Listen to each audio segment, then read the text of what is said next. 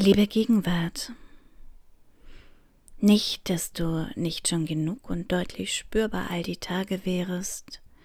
Nein, gestern trudelst du auch in Form eines Umschlags bei mir ein. Apropos Gegenwart steht auf dem Papier. Schwarz auf weiß natürlich, für was gibt es sonst auch Redewendungen? In Großbuchstaben Versalien gleichsam Ausrufezeichen sind das, die Gegenwart deiner Buchstaben langgezogen, länger als breit, so als ob du im Wachstum wärest, dir immer weiter Raum nehmen würdest. Und vielleicht ist das ja so, wer weiß. Denn mit der Zeit ist es dieser Tage gar nicht so einfach. Mal ist sie schnell, mal langsam, mal kriecht sie durch die wenigen Zeichen eines Jetzt, kaum spürbar. In seinen tausend Honigwaben speichert der Raum verdichtete Zeit. So schreibt Gaston Bachelard. Und gleich werde ich bei Inga Christensen lesen, dass das gar nicht so einfach ist mit all diesen Wörtern, beziehungsweise alles Wörter. Und sie schreibt, wie es jetzt ist, wo die Welt so lange existiert hat, kommen die Wörter überall her, und nie sind sie zum ersten Mal da. Und ich denke, dass sie also alle immer schon eine Vergangenheit haben, sie ihnen innewohnt. Und ich schicke immer noch Postkarten jeden Tag in die Zukunft. Aber seit kurzem sammle ich jetzt auch ich sammle offenbar Wörter, vielmehr ihren Zustand an jenem Tag, an dem ich ihnen begegne. Sie mir entgegenkommen, gegenwärtig also anwesend sind. Und ich mag diesen Satz ja so sehr, diese wenigen Worte von Hannah Arendt und wie sie schreibt, dass es immer darum gehen würde, ganz gegenwärtig zu sein. Und heute aber springt mich dieses Gegen so an, gegen was eigentlich und warum? Wer gegen wen und seit wann? Und je länger ich darüber nachdenke, desto seltsamer kommt mir das Wort vor, buchstäblich. Und fast schon automatisch schlage ich bei den Gebrüdern Grimm nach und lese dort Gegenwart feminin. Ein vielfach merkwürdiges Wort.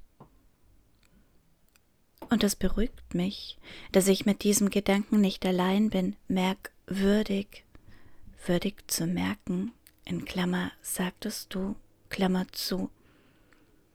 Und ich lese vielmehr sehe ich also, dass dieses Wort so eine lange Geschichte hat, eine Wortschleppe, wie Karin Fellner einst so schön gesagt hat, die Vergangenheit der Gegenwart also, und dass es erst nur um das Gegenwärtig ging, lese ich weiter, und in meinem Kopf dreht es sich nun langsam ein wenig.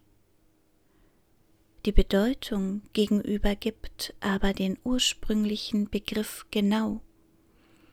In meinem Gesichtskreis gegen mich gekehrt oder gegen mich herkommend, heißt es bei den Gebrüdern Grimm.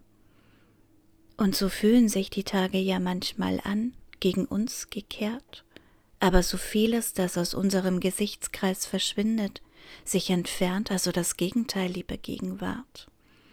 Und je weiter ich lese, desto mehr Wortgeschichte weht mir entgegen im wahrsten Sinne, gegen Werte, gegen Würte, gegen Wirte, gegen Worte.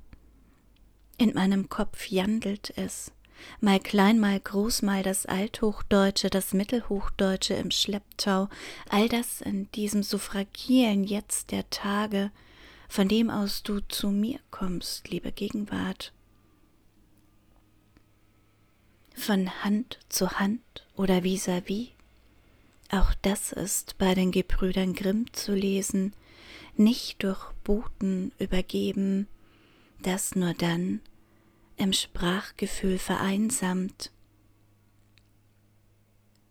Und ich bin ein wenig ratlos jetzt, wo ich das lese, ziehe mich zurück in eine Sprachhöse, eine Wortschote, ziehe den Faden der Zeit darüber, aber lasse einen Schlitz für dich, liebe Gegenwart, und warte erstmal ein wenig ab, warte auf dich und wie du auftauchst im Gegen, ja immer schon da bist, Hand in Hand, so ein